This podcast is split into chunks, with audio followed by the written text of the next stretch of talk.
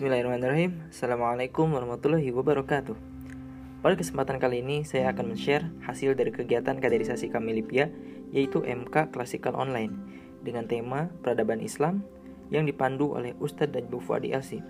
Kegiatan ini bertepatan pada hari Ahad 19 April tahun 2020 Oke langsung saja mari kita simak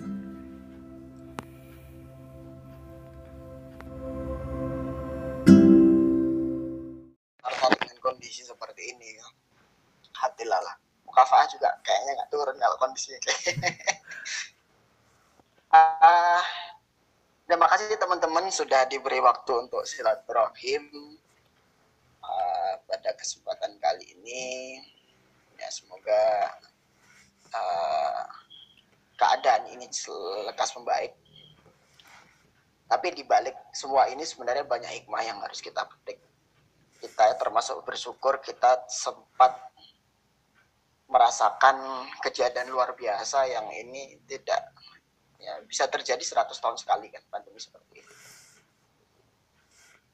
Kita harus banyak uh, mencari menggali hikmah di balik peristiwa ini.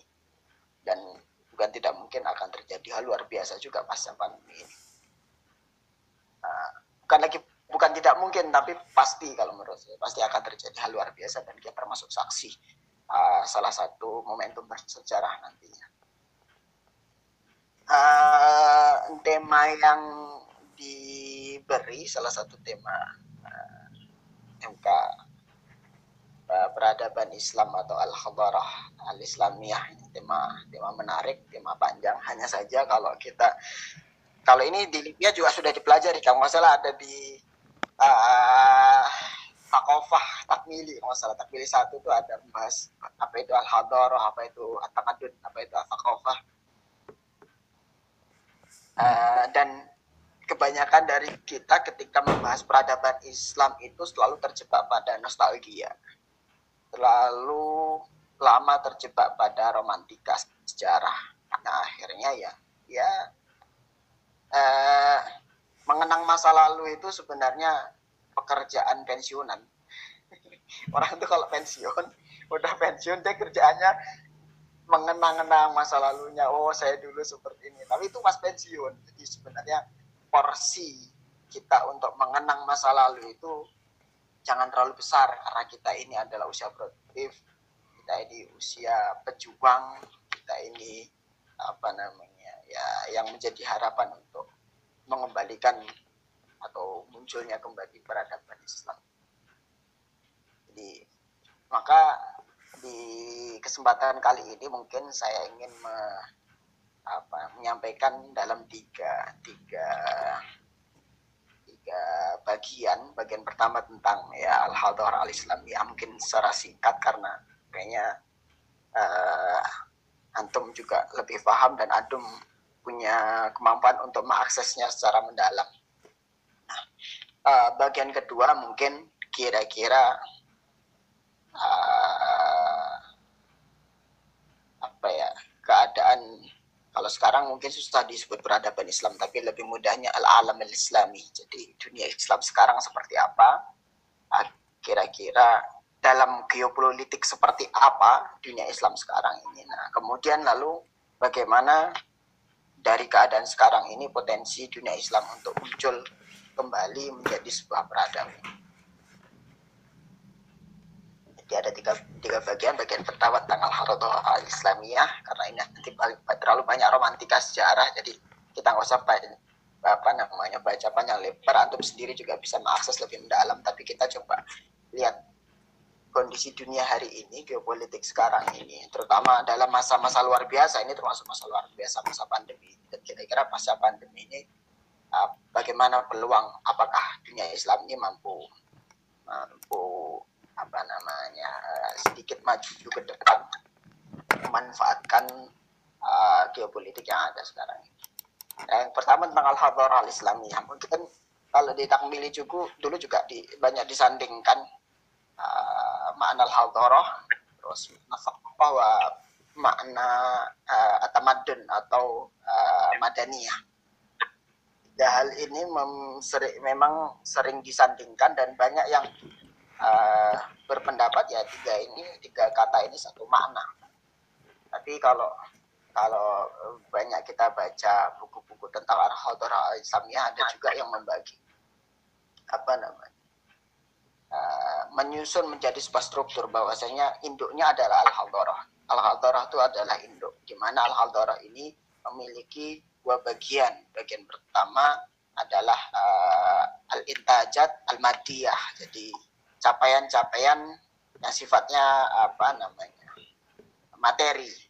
Apa madi itu apa namanya? Uh, bisa diraba, bisa dilihat seperti bangunan, arsitektur, terus tata kota, uh, sarana transportasi dan seterusnya urban sistemnya lah. Nah itu itu dikategorikan menjadi al-madaniyah, tamadun.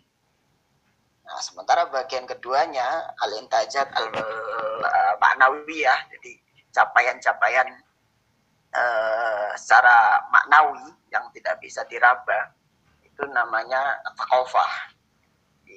Dan menurut saya lebih tepat di, di, disusunnya seperti itu sehingga tidak tidak menyamaratakan. Ma makna al-hadarah al-hadarah ya kofa makna kofa kofa ya hadarah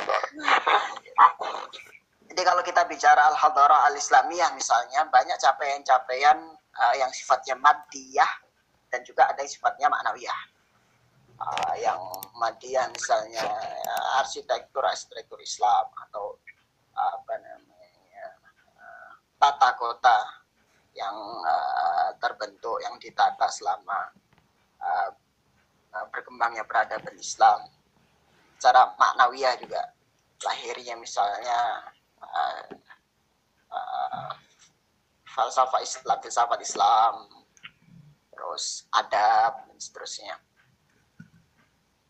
Kurang lebih seperti itu kalau kita uh, coba gali makna al-hadarah atau yang apa ya kalau asal kata mungkin hadoro ya.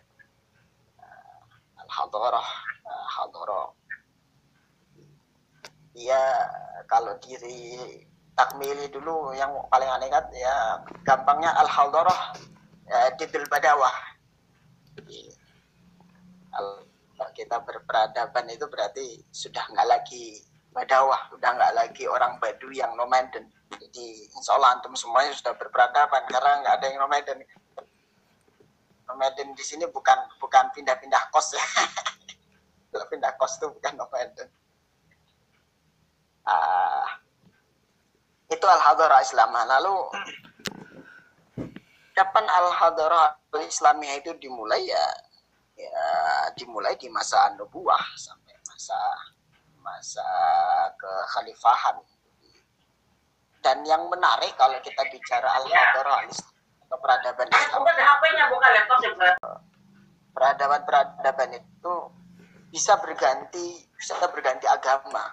Contohnya Romawi. Romawi itu sebelum sebelum apa namanya uh, disokong oleh agama Nasrani sebelumnya adalah ya Romawi memiliki mitologi sendiri. Dia peradaban dibangun oleh mitologi. dan banyak uh, peradaban lain dibangun oleh mitologi. Ataupun kalau ada dibangun oleh agama dia bukan agama satu saja yang bangun peradaban tersebut. Jadi Islam itu sukses bukan hanya sekedar agama yang dipeluk oleh seorang manusia tapi dia juga uh, sukses interaksi antara pemeluk dan agama tersebut menghasilkan sebuah peradaban. Jadi yang tidak dialami oleh agama lain uh, itu mungkin uh, peradaban Islam apa namanya uh, keutamaan peradaban Islam jika dibanding uh, peradaban yang lain. Dia satu-satu peradaban yang dibangun oleh satu agama. Nah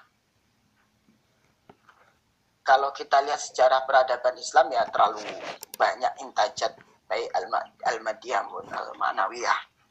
Banyak sektor-sektor yang bisa dibangun dalam peradaban manusia, peradaban uh, Islam. Lalu kemudian kalau kita lihat sekarang, ini kita sudah mulai agak masuk bab kedua. Kalau antum ditanya, sekarang peradaban Islam ada apa enggak? Jadi tentu akan bingung menjawab mau dijawab ada itu yang mana mau dijawab nggak ada itu ya bukti yang umat Islam masih jumlahnya masih cukup besar kalau kita sekarang bertanya kalau dulu mungkin uh, mungkin di masa-masa awal awal nubuah di masa-masa uh, Rasidin atau uh, Umayyah maupun Abbasiyah atau di masa-masa awal lah misalnya di masa-masa Khulafaur Rasyidin atau sampai Umayyah. Kira-kira kita hampir nggak menemukan ada kajian-kajian tentang peradaban Islam. Atau mungkin kalau teman-teman mungkin ada. Ada ada buku tentang Al-Hadarah Al-Islamiyah membahas sebuah peradaban Islam gitu. Mendefinisikan peradaban Islam itu seperti ini seperti ini kemajuannya seperti ini. Saya rasa saya sih belum menemukan nggak tahu kalau teman-teman. Nah, kalau memang benar-benar kita tidak menemukan artinya tidak ada kajian khusus tentang peradaban Islam itu bukan berarti tidak ada peradaban. Karena waktu itu tidak perlu dijelaskan masa-masa di mana sebuah peradaban itu jaya dia tidak perlu menjelaskan dirinya tidak perlu menjelaskan ini loh peradaban Islam karena dunia sudah menyaksikan bentuk peradaban itu sementara kalau sekarang kita ditanya pun nggak bisa menjelaskan mana peradaban Islam pasti yang kita sebutkan adalah peradaban tempo dulu. Peradaban Islam sekarang tidak ada. Tapi kalau kita nanti bisa membangun peradaban itu sendiri pada pada, pada akhirnya sebenarnya kita tidak perlu mendefinisikan kita umat Islam kita loh peradaban. Tidak perlu seperti itu. Dengan kemajuan umat uh, sendirinya akan terbangun uh, sebuah peradaban dan tidak perlu membahasakan kepada dunia uh, kita ini peradaban Islam.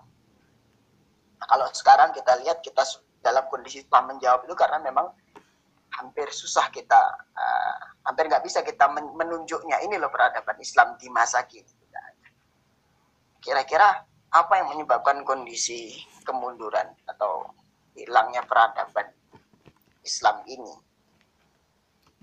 uh, paling tidak ada tiga sebab uh, faktor utama yang dan ini karena ada tiga sebab kemunduran, maka tiga sebab ini juga akan menjadi faktor kebangkitan. Di sini adalah titik tolak. Ada tiga sebab mengapa peradaban Islam itu bisa dibilang hilang dari ini. Yang pertama adalah al-jahlu, ah, kebodohan. Yang kedua adalah uh, al-istibdad. Istibdad itu apa ya? Sewenang-wenangan entah itu yang dilakukan di dalam peradaban Islam itu sendiri yang akhirnya mengakibatnya peradaban ataupun yang dilakukan oleh pihak lain yang mengakibatkan mundurnya uh, peradaban Islam. Yang pertama al-jahlu, yang kedua ada al-istibdad, kesewenang-wenangan. Nah, kalau bahasa sekarang ya apa namanya? otoritarianisme yang ketiga adalah al-fakru. Nah, dan tiga faktor ini sering berkelit berkelin dan menyebabkan uh, peradaban itu kemudian hilang. Dan ini tidak hanya terjadi dalam peradaban Islam, banyak peradaban peradaban yang uh, terdahulu juga hilang karena tiga sebab al-jahlu, al-istibdad, dan al-fakru. Nah, kalau kita lihat sekarang, masalah ini juga yang masih melanda umat Islam. Uh, contohnya uh, al-jahlu, tingkat tingkat kebodohan. Kalau kita lihat ternyata uh, contohnya di Mesir sendiri itu kalau nggak salah yang kita anggap sebagai apa namanya di sana ada sumber pengetahuan Islam yaitu uh, Syarif Syarif tapi kondisi masyarakat di sana itu ternyata tingkat buta hurufnya tinggi. Buta hurufnya tinggi. Dan ini mungkin dialami di banyak negara Islam. Dan negara-negara yang sekarang mengalami krisis kemanusiaan yang akhirnya menjatuhkan pada bencana uh, al-jahlu kebodohan juga negara-negara Islam. Kita lihat kalau dulu ada apa namanya uh, video viral uh, anak-anak dites surat al-fatihah atau surat al-ikhlas itu kalau masalah di Suriah kan itu kan akibat memang Eh, bencana kemanusiaan. Dan itu mengakibatkan kebodohan. Nah, tingkat kebodohan dalam dalam dunia Islam ini sekarang pada titik yang sangat uh, mengkhawatirkan terutama diakibatkan oleh bencana kemanusiaan. Yang kedua alistibdat, kewenang-wenangan dan sampai sekarang ini juga negara-negara Islam masih menjadi apa namanya uh, objek bahkan ada beberapa beberapa negara Islam negara Islam sekarang sudah banyak yang akhirnya bergeser apa meninggalkan sistem lama ya uh, gelombang demokrasi di Timur Tengah lumayan meskipun tidak berhasil 100% paling tidak apa namanya negara-negara Islam itu bukan negara-negara yang terbelenggu oleh pemimpin pemimpinnya gitu. Tunis sudah sudah sukses melewati meskipun banyak kegagalan juga di, di Mesir dan di beberapa negara. Di Indonesia sendiri dulunya kan juga uh, mendapatkan umat itu di bawah kesewenang-wenangan, di bawah sistem yang otoriter. Bahkan sebelumnya di masa penjajahan juga banyak dunia Islam, banyak negara-negara Islam yang jatuh dalam dalam belenggu imperialisme Barat. Dan itu yang menjadikan uh, kemunduran salah satu faktor kemunduran satu dari tiga faktor kemunduran peradaban Islam. Dan yang ketiga adalah al-fakru. Memang tiga ini kalau kita kita bahas itu ya kayak berkaitan. Karena memang tiga sebab ini berkelindan. Bisa jadi karena kejahilan dia akhirnya menerima istibdat sehingga dia mengakibatkan al-fakru bisa juga karena al-fakru dia mendapatkan istibdat lalu kemudian berakibat pada al-jahlu bisa juga awalnya dia bukan nggak mengalami al-jahlu tidak mengalami al-fakru tapi karena adanya istibdat dia kemudian mundur menjadi al-fakru dan al-jahlu tiga faktor ini sering berkelit dan mengakibatkan kemunduran dunia Islam nah, bagaimana cara cara cara apa namanya membangkitkan dunia Islam supaya kembali menjadi sebuah peradaban yang bermanfaat bagi dunia? Uh, jawabannya ya ada di tiga, tiga, tiga faktor tadi. Tiga faktor kemunduran akan menjadi tiga faktor uh, kebangkitan. Berarti kalau kalau kalau kita uh, balikkan uh, muradifnya kan, eh murad apa namanya uh, lawan katanya adalah kalau al jahlu berarti al ilmu. Ilmu pengetahuan itu menjadi kunci. Kemudian al istibdad apa kuncinya? Uh, apa lawan katanya? Al huriyah, kebebasan. Umat ini harus mendapatkan kebebasan. Kita nggak bisa membiarkan banyak uh, uh, dunia Islam ini masih ada dalam uh, belenggu kesewenang-wenangan baik baik itu dalam skala skala dunia Islam maupun skala negara Islam maupun skala umat di dalam sebuah negara itu harus lepas dari belenggu kesewenang-wenangan. Dan yang ketiga adalah al-fakru. Bencana kefakiran ini juga sangat mengkhawatirkan, apalagi dalam kondisi ekonomi yang stuck seperti ini. Ini justru yang menurut saya paling kena imbasnya itu dunia Islam. Karena banyak sekali negara-negara yang apa namanya memiliki uh, masalah kemanusiaan ini sekarang lebih menjerit dari biasanya yang sebelumnya sudah menjerit sekarang mungkin ceritanya akan lebih keras dan negara-negara yang mungkin sebelumnya bisa uh, berada di di sampingnya itu juga tidak tidak mungkin akan uh, tidak bisa mendampingi seperti sebelum terjadi masalah pandemi seperti ini. Kita ambil contoh misalnya Palestina, Yaman, saya sendiri selama setahun ini kan kita sedang membangun sebuah lembaga kemanusiaan yang saat itu idenya yaitu idenya uh, ketika saya beberapa kali bertemu dengan teman-teman dari beberapa negara kalau paling tidak uh, dua kali saya hadir di acara WMI waktu itu saya bertemu dari uh, dengan teman-teman dari berbagai negara dan ketika bertemu dengan teman rata-rata isinya itu keluhan.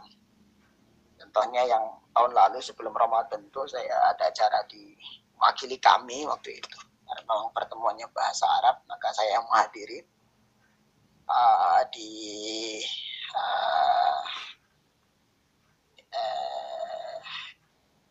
mana?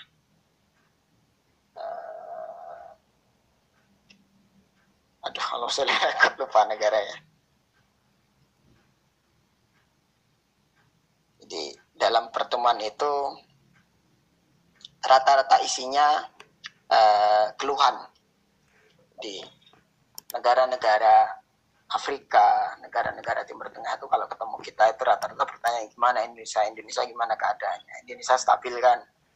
Kalau keadaan kita seperti ini, seperti ini, seperti ini dan uh, rata-rata uh, isinya keluhan dan itu terulang ketika bertemu dengan negara-negara yang lain.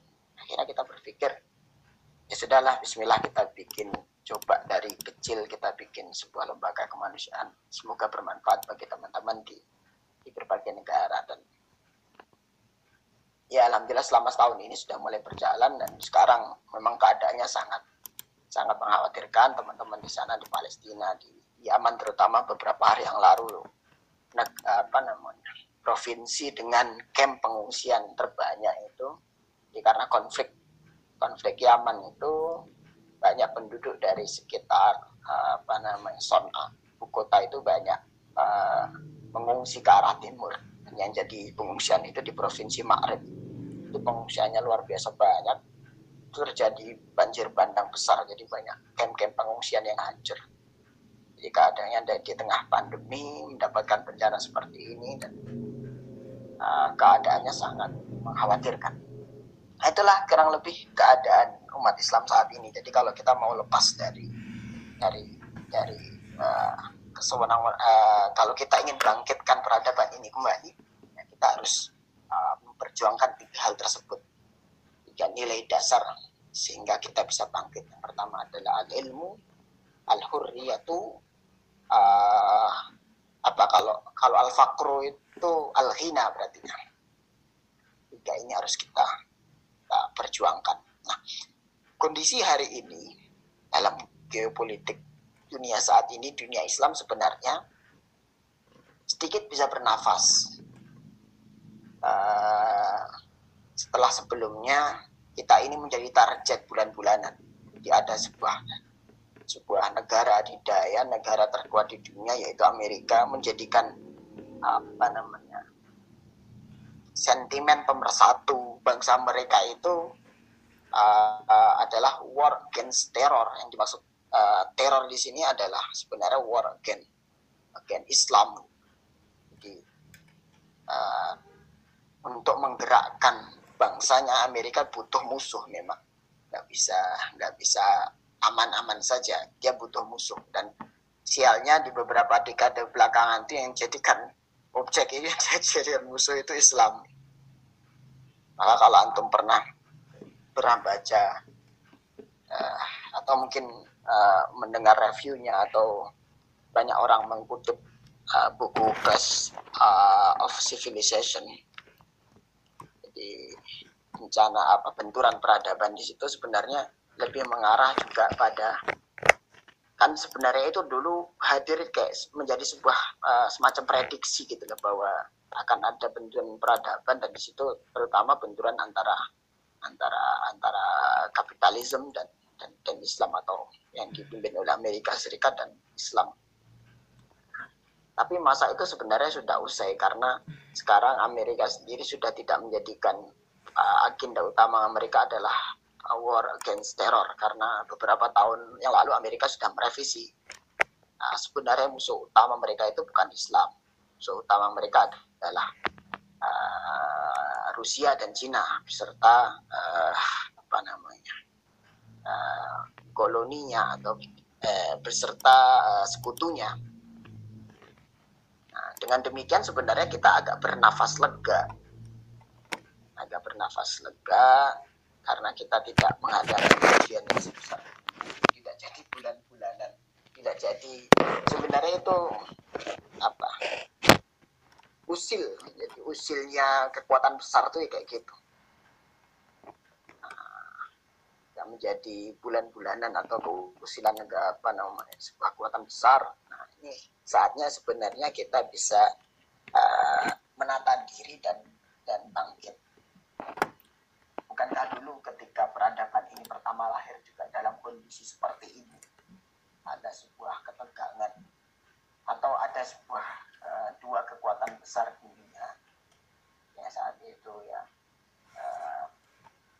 dunia itu mencapai keseimbangannya karena dua peradaban besar itu bukan hanya satu peradaban yaitu Romawi di barat dan uh, Persia di timur. Nah, saat itu kita hadir, kita kemudian lahir. Uh, bukan karena kita mengalahkan sebuah peradaban, karena justru karena ada dalam masa pertarungan dua peradaban, persaingan dua peradaban. Dan saat ini, dunia saat ini sebenarnya memberikan celah bagi dunia Islam ini untuk uh, sedikit demi sedikit menata langkah menuju kebangkitannya. Langkah-langkah strategis negara-negara Islam sebenarnya sudah sudah mulai diambil. Misalnya kayak langkah-langkah strategis uh, Malaysia di tahun lalu ketika membuat tahun lalu atau tahun ini KL Summit gitu. Pertemuan uh, uh, pemimpin negara-negara Islam. Ada Malaysia ada Turki ada uh, Qatar itu adalah negara-negara yang relatif dia bisa bermain bermain di antara dua kekuatan dan mereka berani bermain di antara kekuatan Amerika dan Rusia atau Cina. Nah, tapi ternyata masih banyak dunia Islam yang belum berani bermain di antara dua kekuatan itu. Di antaranya seperti kalau kita lihat di KL Summit itu eh, negara-negara teluk yang dipimpin oleh Arab Saudi itu tidak tidak tidak tidak hadir dan saya pikir tidak tidak akan hadir karena negara ini masih ketergantungannya masih kuat terhadap satu kekuatan, salah satu kekuatan yaitu Amerika. Terus uh, saat itu me melobi Pakistan juga dan beberapa negara untuk tidak hadir dalam KL Summit. Tapi uh, relatif sudah cukup baik karena ada beberapa negara besar dengan kekuatan besar, dengan potensi besar, misalnya Turki, Malaysia, Iran, uh, Qatar, yang bisa bertemu ini adalah negara-negara yang cukup free menentukan sikap. Kalau kita lihat Turki sendiri kan negara yang free. Kalau kita mau dijalin Amerika, dia agak belok ke Rusia. Tapi ketika Rusia agak macam-macam di Suriah, dia overlap di Rusia, dia agak uh, apa nguat nguat apa muyul muyul cenderung cenderung lagi ke Amerika. Negara-negara seperti ini harusnya menjadi potret negara Islam saat ini. Jangan sampai dalam kondisi seperti ini kita belum bisa menjadi negara yang uh, bebas menentukan sikap. Nah, kalau mayoritas negara Islam itu sudah menjadi negara yang negara yang uh, bebas menentukan sikap di antara persaingan dua dua kekuatan besar dunia ini, maka sebenarnya ada sebuah peluang Islam itu akan uh, akan kembali menjadi sebuah peradaban. Sebenarnya tidak tidak harus apa namanya secara legal formal Islam, peradaban Islam tidak, tapi dengan uh, berkembangnya negara-negara Islam dengan lepasnya dari belenggu kesewenang-wenangan yang selama ini membelenggu uh, dengan uh, apa namanya tidak cenderung pada salah satu kekuatan uh, dari situlah masing-masing negara Islam mampu menata negaranya sendiri, mampu memajukan negara sendiri dan sudah barang tentulah kalau udah udah ketemu saling ketemu negara Islam itu pada saatnya dia akan uh, membangun kerjasama yang strategis di antara mereka. Jadi sebenarnya uh, keadaan hari ini, apalagi dalam kondisi pandemi sekarang ini, kalau kita lihat nggak uh, tahu antum cukup mengikuti pandemi ini atau tidak. Kalau saya cukup intensif mengikuti dalam banyak layer ya, dalam banyak lapisan uh, meskipun masih masih menghasilkan asumsi tapi uh, kemungkinan besar yang paling diuntungkan uh, apa namanya uh, oleh pandemi ini adalah uh, Cina sebenarnya.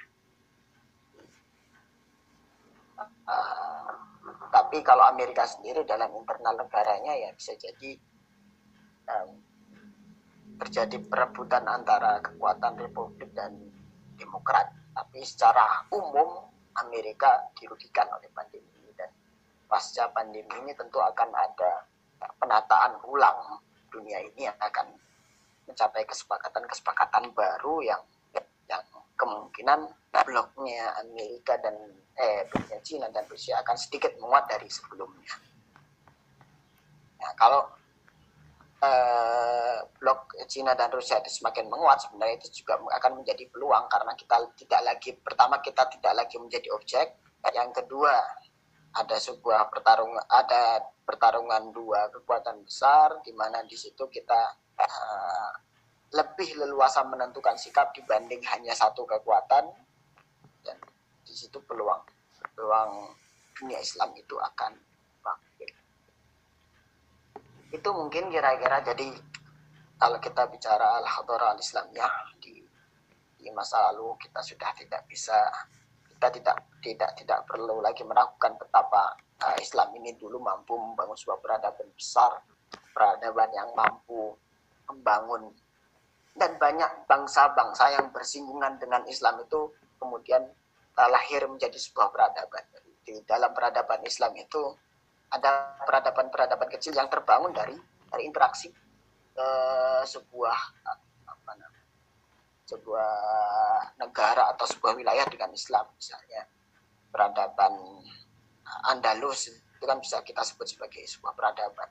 Dia maju menjadi sebuah peradaban karena karena dia apa uh, bersentuhan dengan Islam peradaban yang ada bersentuhan dengan Islam kemudian mencapai uh, mendapatkan capaian-capaian yang luar biasa yang akhirnya uh, mampu membangun Eropa, mampu memberi pelajaran berharga bagi Eropa uh, dalam menata kehidupan uh, umat manusia.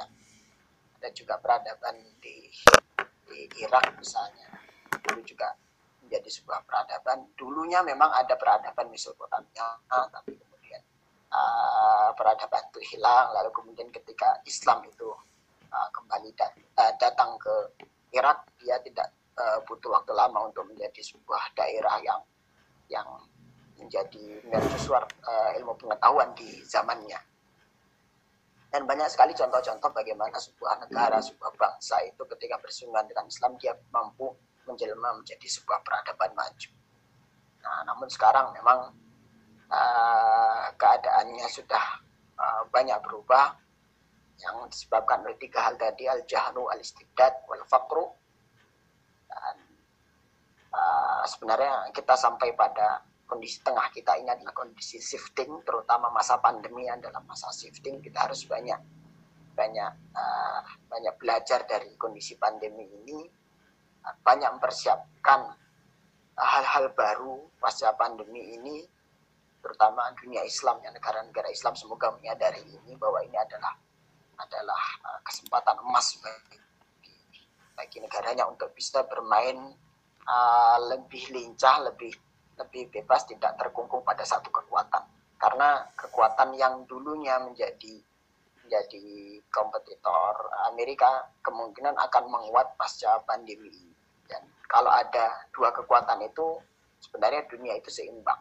Dunia itu mencapai keseimbangan kalau ada dua kekuatan. Kalau hanya satu ya akan terjadi banyak uh, kesenangan meskipun dengan adanya dua kekuatan pasti banyak ketegangan tapi pada dasarnya itu lebih lebih lebih tenang daripada hanya satu satu bagi dunia Islam daripada hanya ada satu kekuatan itu mungkin uh, jadi bahan pertama kalau memang ada yang perlu kita diskusikan uh, di uh, waktu selanjutnya ini kayaknya tadi nggak langsung itu ya langsung diperpanjang ya. Kadang dia langsung diperpanjang sendiri. Enggak bang. dari uh, eh, 45 menit. belum keputus juga sih saya juga nggak tahu juga. Jadi biasanya masih... kadang memang gitu. Yeah. Iya. uh, kalau lagi lagi baik hati gitu zoom apakah gara-gara saya pertama juga sih? Kayak saya pertama soalnya sih tapi nggak tahu juga sih.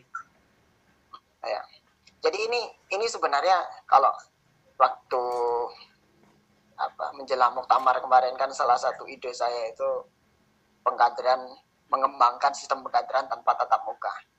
Saat itu mungkin teman-teman banyak bertanya, apakah efektif pengkaderan tanpa tatap muka? Kalau saya saat itu saya optimis, tapi saat itu saya masih masih terbayangnya hanya Skype, gitu. tidak ada yang se. Kalau Zoom ini kan cukup cukup lengkap ya fiturnya, jadi ini sangat sangat mudah sekali kalau untuk menggelar apa namanya sistem NK misalnya di daerah-daerah terpencil yang uh, yang terpisah jarak tapi tetap bisa bertemu, tetap bisa uh, melakukan kegiatan-kegiatan pengkaderan. Dan sebenarnya ini pelajaran besar bagi kita bahwa pengkaderan itu tidak akan terhenti tidak boleh berhenti hanya karena masalah pandemi oke mungkin itu uh, Azmi di uh, awal jadi tadi ada kurang lebih tiga mungkin karena karena nggak berhadapan langsung dengan orang tuh akhirnya ngobrol ngomongnya jadi agak itu ya agak, beda, agak beda. santai jadi agak yeah. agak ngalir aja deh. Tapi saya coba tata ulang apa yang saya sampaikan tadi. Yang pertama adalah tentang al al islamiyah. Yang tidak perlu saya jelaskan panjang lebar. Antum mungkin rata-rata juga sudah banyak mengkaji dan antum punya akses untuk mengkaji itu sendiri yang kedua kita bagaimana uh, kondisi politik sekarang terutama di masa pandemi ini. Uh, kira-kira uh, apa yang yang akan ter, yang sedang terjadi kita kekuatan dunia seperti apa dan kemudian pasca ini apa peluangnya. Sebenarnya pasca ini hmm. saya sangat optimis uh, dunia Islam itu bisa bisa bisa bisa sedikit uh, naik jenjang lah dari yang sebelumnya negara yang uh, dunia yang hampir semua negaranya di bawah uh, satu kekuatan tapi dengan kondisi seperti ini banyak negara yang akhirnya bisa lebih leluasa. Nah, ya kalau disentil di kiri kita agak geser kanan sentil ya, disentil kanan kita agak geser kiri. Kalau bisa kita nggak disentil kiri kanan nah, itu lebih enak daripada kita ada di kiri terus tapi di babak belur ditonjokin kan artinya sangat optimis semoga dunia Islam ke depannya bisa bisa berkembang peradaban Islam bisa bisa hadir dengan sendirinya dengan kemajuan negara-negara Islam.